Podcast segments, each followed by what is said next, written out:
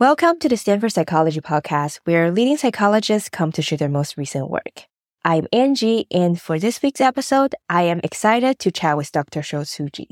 Sho is an assistant professor at the University of Tokyo, where she directs the IRCN Baby Lab. Her core research interests involve understanding how babies acquire language efficiently. In this episode, we chat about her recent work on approaching this question from a computational perspective. A paper titled Scala, a blueprint for computational models of language acquisition in social contexts. Sho explained why a computational perspective is crucial for understanding language acquisition.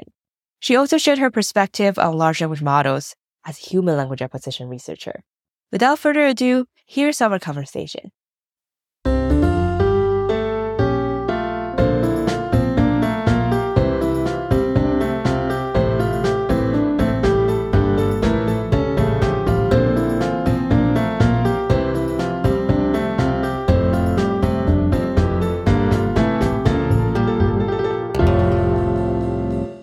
Thank you so much for joining the podcast today. I am so excited to talk to you today on the topic of language acquisition. Unsurprisingly, given the central role of language acquisition in cognitive science, this is not at all the first time that we discuss this topic related to language acquisition on the show. However, this is the first time that we will take a computational approach to it. And the title of the paper that we are going to discuss today is SCALA, which as, I assume is pronounced as Scala. A yes. yes. yes, I got that right. A blueprint for computational models of language acquisition in social contexts. So before we dive right in this paper and this blueprint, maybe we can start with the background. Why is it important to use computational models, this uh, computational approach to study language acquisition? Well, hi. So I'm also very excited and honored to be here today. So I'm actually myself really a developmental psychologist. So I'm not really a computationalist at all. And maybe to correct a little bit the impression of the paper title, this is not an actual computational model, but it's more a framework. Computational models themselves can be really important for language acquisition because we can model, for instance, extreme cases like what happens if a child never has any language input? What happens if it learns 10 languages uh, simultaneously, right? So cases that we cannot really test in human infants, for instance, really important applications of computational models. But in this case, um, uh, for me, thinking about things as if I wanted to build a computational models without having the skills to actually do it allows a very systematic view of what kind of elements you might need to put into a learner and what kind of things they might, might need as an input to even arrive at the amazing output that human infants have, namely acquiring their language in such a good way. So for me, it is really another method to think through things in a particular systematic way. Uh, and so in this paper, I actually teamed up with two other researchers, Emmanuel Dupoux, who is an actual expert on computation and who could potentially help us to actually make it a computational model implemented and Alejandrina Cristia, who actually is a researcher that works a lot on language acquisition across many different cultures, uh, where we again come to the application of computational models, namely there's so many different languages in the world, but we do not necessarily have access to all the communities. But it is really important to look at the diversity to really understand it. And so I think these are two things very close to my heart, like really trying to understand language acquisition within the realistic context of a very diverse world and input and thinking through it in a very, very systematic way.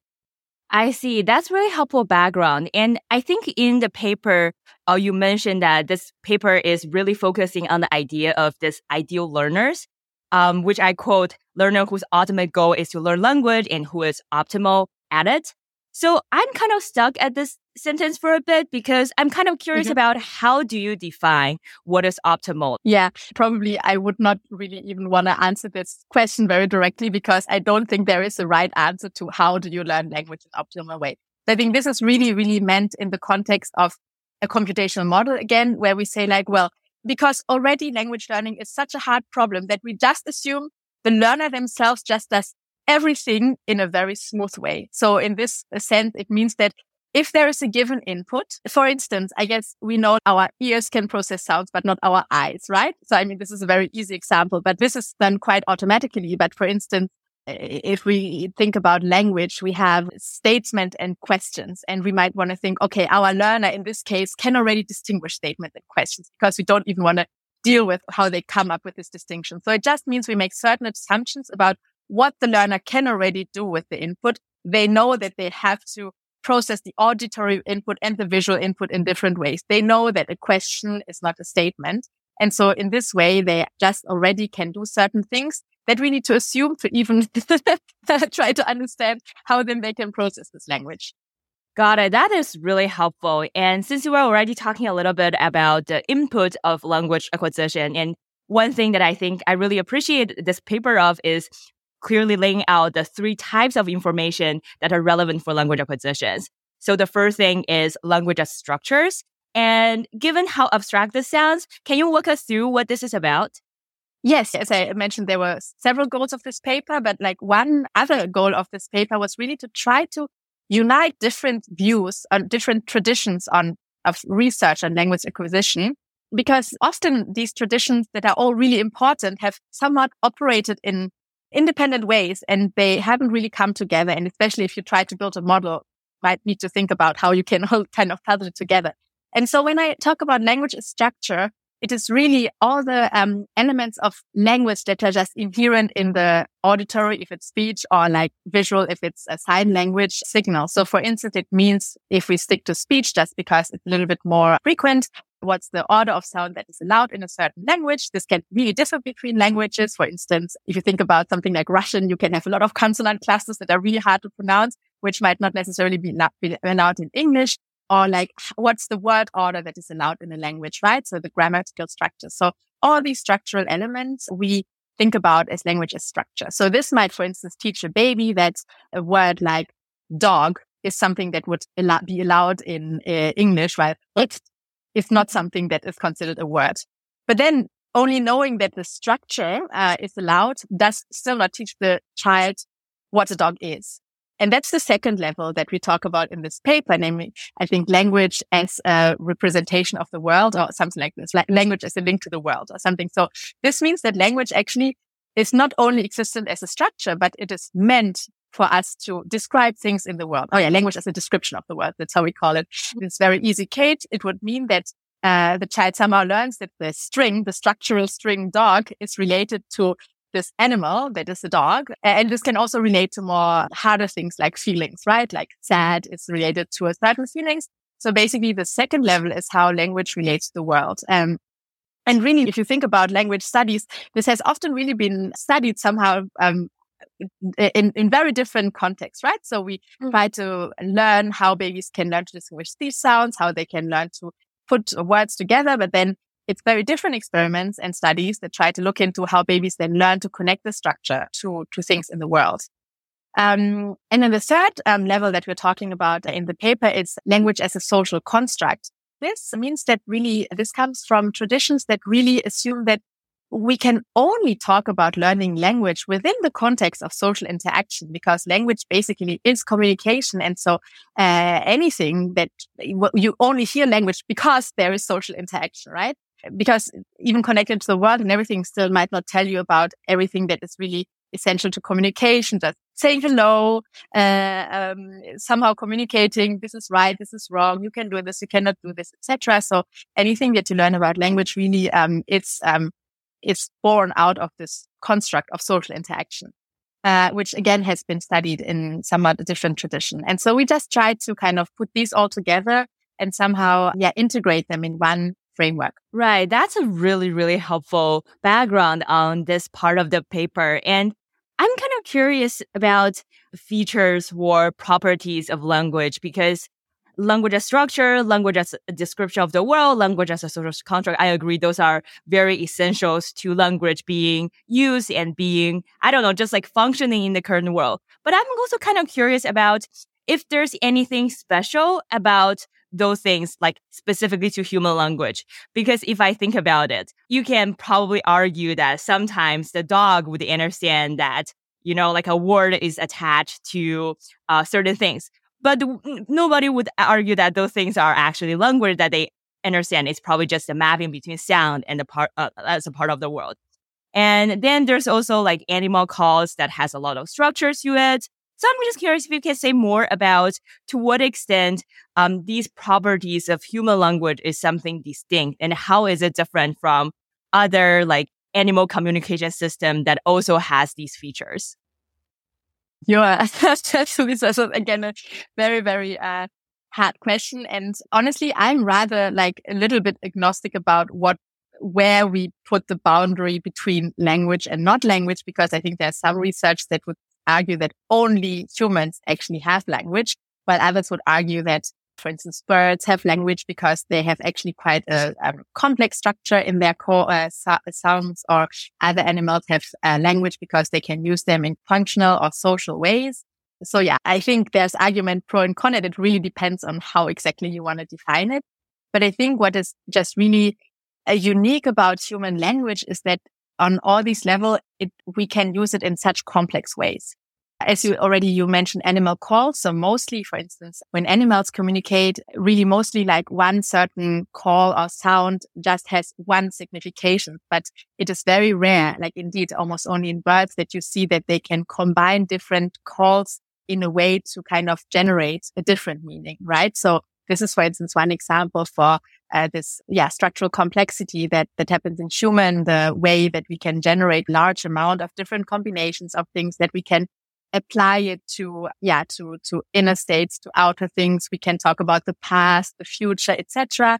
And of course, all of this, and this is again, I think a thing where scholars differ a little bit in their opinion, because then how much of this do you attribute to language uniquely versus just to human cognitive capacities, right? So the fact that we can talk about the past does not only have to do with the fact that we have language that expresses that, which we do not necessarily see in the animal world, but also with the fact that we might have the cognitive capacity to represent uh, something different than the present. I think I really don't have a very strong opinion about these things, except for that in its whole, I think humans are very social and they have very high cognitive capacity. So I think all of this together really leads to a structure that is really unseen in the animal world.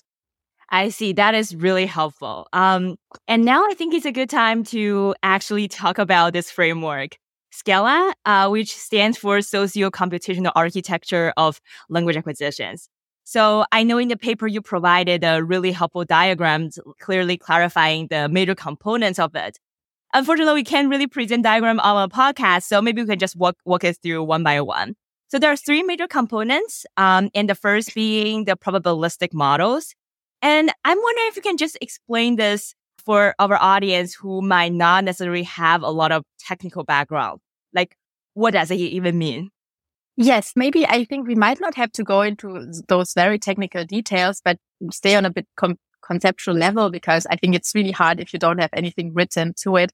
But basically, uh, we have three models, and probabilistic model just um, is intended to say that it represents a probability distribution so that we can estimate, yeah, basically how probable something w- will occur based on the input, right? And then we have one, actually, we have, in a sense, three corresponding to these three levels of language that we already talked through. So if we just take on the, the language model here, then it would actually really represent based on the input what the child, this ideal learner has learned about, for instance, how just, um, sound strings can occur after each other. So the likelihood, the, the, well, the probability probably is likelihood is probably not the right word if a real computation person and the probability distribution of a certain verbal form, right? And this can then be updated based on the input. And in the same way, we have other models that, for instance, represent the visual input or like rather the world input. So it's not only visual, but also something that is related to feelings. So you already see that we take some here because we really focus on how the baby can link these sounds to something in the world. So we don't even bother to explain how the baby can uh, distinguish feelings versus a visual input, right? If it's something that is in the external world, for us, it's kind of in a sense the same here. Then we have something that can link the two together, right? So if you hear a dog and see a dog, like you, you also somehow store that these occur together. And finally, we have something that uh, the dialogue model that corresponds to this social interaction that I talked about it helps the baby to generate a certain output based on what the input was. So for instance, if they have heard a question from the, their social interaction partner, then that could kind of tell them, well, now it's an appropriate time to actually have an answer ready. So we really try to integrate these three parts of what you can consider important parts in the language uh, learning process. Yeah, so I know that in uh, the learning algorithm part of this framework, you mentioned a couple of different ways, different learning algorithms like unsupervised learning, reinforcement learning, supervised learning. And all of these kind of feel like vocabulary from computer science. Um, and I think they are. So I'm wondering if you can provide some concrete examples of how human learners are experiencing this in their actual learning social context. Yeah. Yeah. So indeed, so these learning algorithms, they are like another part, uh, in, in, addition to the models, and they explain how babies can process a certain input. One example, so unsupervised learning would basically mean, and probably people have heard this, like uh, in the news, etc. Right? When you uh, talk about ChatGPT, etc. Right? Like these big models. I think the word people have might have uh, heard, but what it essentially is saying is that basically you get an input, but you do not get any clue on what it is actually referring to. So for instance, if you hear dog, you do not get like the visual dog to it. So in the real world, it might mean, for instance, imagine the baby is sitting there and then the father is saying to the mother, Oh, yesterday I saw a dog. And so this actually gives babies the speech stream. So from this, for instance, they can learn, as I say, that dog is a legitimate speech chunk in English, but that they, they don't really get any other clues from it. However, we know that over time, because even if you do not get any additional clues, these big learning algorithms that also babies can be really good at its extracting information from these kinds of things. For instance, if the chunk dog occurs quite often, then babies might read out that dog is actually an independent word that is something different from the before yesterday after so um, uh, even like without any labels we can actually extract statistical regularities from input but then there's so we can consider this signal that is very often there because we hear a lot of speech input that is unlabeled but that where it might be a bit hard to actually get so much out of it right uh, unless we have a lot from it and then we have two other, yeah, big classifications that we can make, which is reinforcement learning and supervised learning. And if you go to the, because unsupervised supervised is a good opposition, the supervised would indeed mean you actually get the label. So for instance, if you hear dog, for instance, you have the dad or the mom pointing at the dog and saying dog. So this is actually a supervised learning signal, right? And that we could consider quite informative uh, because it might make it quite easy for the baby to learn this association from it. And, and then reinforcement learning is, for instance, if the baby says dog and points at the dog and then the dad or the mom say, yes, this is a dog. This is actually a positive reinforcement or it says cat and the baby says cat and then they say no. Then it is actually a negative reinforcement. And this is actually something also in machine learning models that helps the models because if the model usually they learn based on big data and then they give a certain solution and in unsupervised learning, no one tells them so much about what, what is up with the solution. But actually, if someone says yes or no, then actually this is good information for the next round, right? In a sense. And going back to that, so another case of this supervised learning, for instance, if the baby said cat and then the dad says no, this is already good information to know that it's a no, but it is not everything. But then this would become, again, a supervised, really informative signal if they say, no, this is not a cat, this is a dog, right? Because then again, they get the right label. So in this case, these are some concrete examples how you can think through it. And I just mentioned already ChatGPT. And so one reason why ChatGPT is actually so successful is because there is actually human feedback involved, right? So there's some humans that for a portion of data, they actually give quite intricate feedback.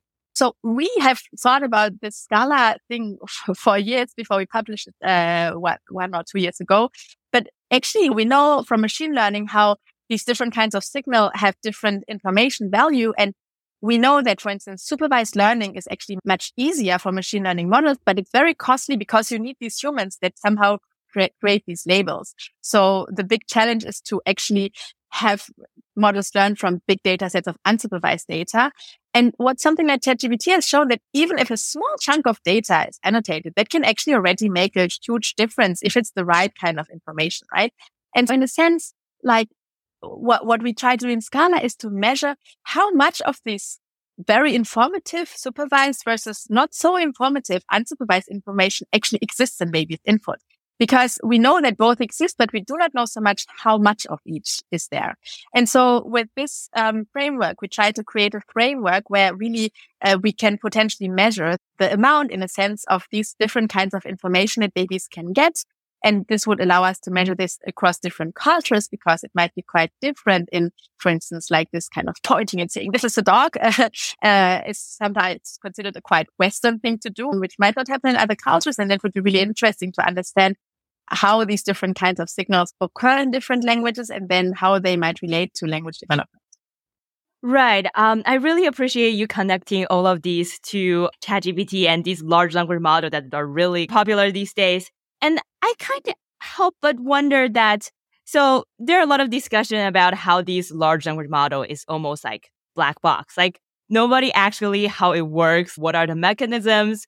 It's just like they just seem to make something and make it bigger and somehow it just gets better. So for someone without much background into the literature of language acquisition, they might think, okay, like you don't actually need to spell all of these things out to make a model that somehow acquire language. So I'm wondering if you have any thoughts on to what extent Scala can provide additional uh, insights into language acquisition, given that we already have something that kind of already learned language, although I feel like people might probably have questions about whether it's actually learned a language or not. Yeah, I, I guess we have now really seen that we can go very far without actually understanding so much about what is going on. Maybe. And I think this is really hard because I think people might not have predicted necessarily that something like ChatGPT occurs now and so mm-hmm. quickly and revolutionize really our world at this point in time. Uh, I would say based on this experience that probably we can go very far just because we have these huge amounts of data in generating something that is like language. Uh, I guess for us, it's more about understanding how babies learn language, right? In a sense, yeah, as I said, uh, we take this computational view as a framework to try to categorize how different kinds of language input actually might affect learning. So for me, the primary goal was not to make something like ChatGPT, but to understand. So what kind of information does the baby actually have available in a sense, like for us also some cognitive processes are of course a little bit like a black box, right? Because we can't dissect the brain and all its anatomy. But I guess already like having a really clear sense of the input and the output can give us more insight into the processes. If you want to look at them, which people that create something like ChatGPT don't even do because their goal is rather to increase the output some way.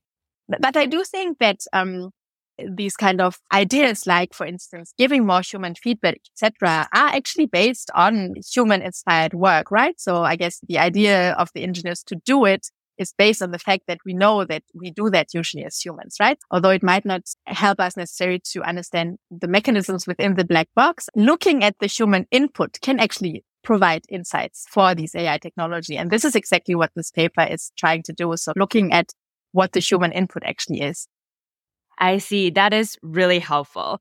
Um, and I know in the later part of the paper, you laid out a couple of research areas that are highlighted or suggested by this framework. And I'm wondering if you can give us a tour in terms of what are some exciting research areas pointed out by Scala and um, are there anything that you're currently working on?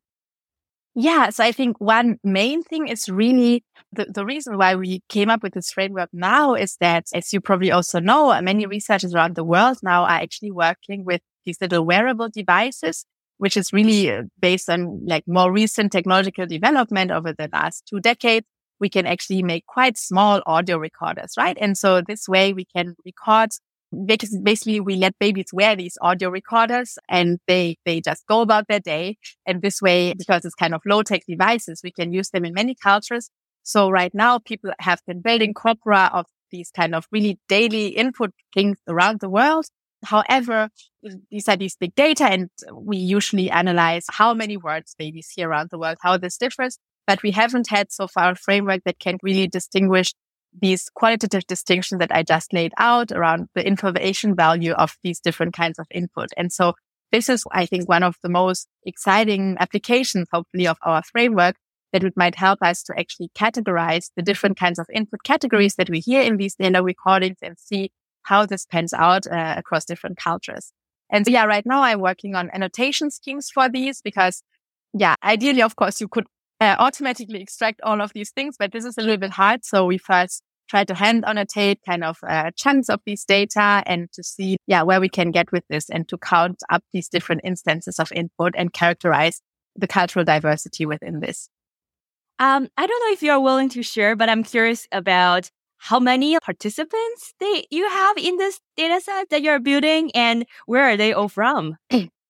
So I personally uh, only collect uh, data from Japanese babies. And there, for instance, we have a sample size of 30 babies that actually we ask parents to record for a whole weekend every three months. So this is quite a lot. So if you then uh, think about that, I guess if you have eight hours per day times two, and then you have 30 babies, then at each age you have kind of 480 hours of speech and then five measurement occasions. So that's quite a lot then people around the globe have been doing this. And there's researchers like, for instance, my collaborator Alex Cristia, who is on this paper, who is trying to synthesize these data from across the world. And I think she has from over 10 different social linguistic communities. She has data. And I think this amounts to over 5,000 hours of speech. So this is the amount we're talking about. That really is a lot. And especially thinking of the, the commitment that it took for the parents to sign up for the study and continue contributing to it. That is super inspiring. Um, and I know that we are toward the end of our, of our episode, but I really would like to learn a little bit more about your personal trajectories into this topic. So how did you become interested in language acquisition? Is this something that you've always studied when you started your academic career? And so I studied psychology, just cognitive psychology first. And I guess like many people that grow up a little bit in mixed cultural backgrounds. So I'm German, Japanese. Uh, I was quite interested in, yeah, the effects of culture on cognition in general first and looked into research in that. I, I saw that on the podcast, you have also interviewed Kitayama Sensei. So that was, I think, one of the first kind of books that I read that I found very fascinating. But then, so actually my parents are both researchers in physics. So for me, like the kind of cross cultural was a little bit intimidating because culture is such a big term. So this is why actually in the end, I wanted to always do this cultural comparisons, but in the end, I kind of uh, learned about linguistics and I thought that was actually great because linguistics is such a well defined and very logical, almost mathematical topic. So really languages are well defined. You can look into speech sound, sound waves. So it's a very kind of, you can, in a sense, quantify the differences very precisely, often compared to something more big like culture. Uh, and so for me, it was a topic that I was quite comfortable with going into this comparative research. So this is why I got into language comparison.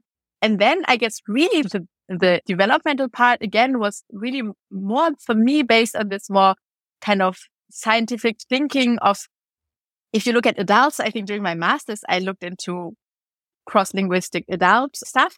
And I found it so hard because adults, they already know so much, right? And then depending on the person, they have different experiences. It blew my mind. So again, for me, like as cross cultural just blew my mind was too complex for me. Adults were too complex for me. They know so much about language. How can you control for their previous experience? So this is why I got into babies. And of course, babies have their own challenges. but right. um, at least from these two points of view, I guess I found it quite easy to understand what I'm actually looking at when I'm researching things. I see. Thank you so much for sharing uh, your fascinating journey into this topic. And I would like to thank you again for coming on the show and talk about this paper. And I pretty much look forward to your future work. And thank you again. Thank you so much for the interview. Thank you so much for listening. We would love to hear what you think of this episode or our podcast in general. Or if you have any other suggestion for future guests or topics for the podcast, you can click on the link to the survey attached in the show note or reach us at stanfordpsychpodcast at gmail.com. You can also connect with us on Twitter at stanfordpsychpod. Finally, if you enjoy this podcast, please consider leaving us a review on Apple Podcasts or elsewhere so more people can find us. Thank you so much.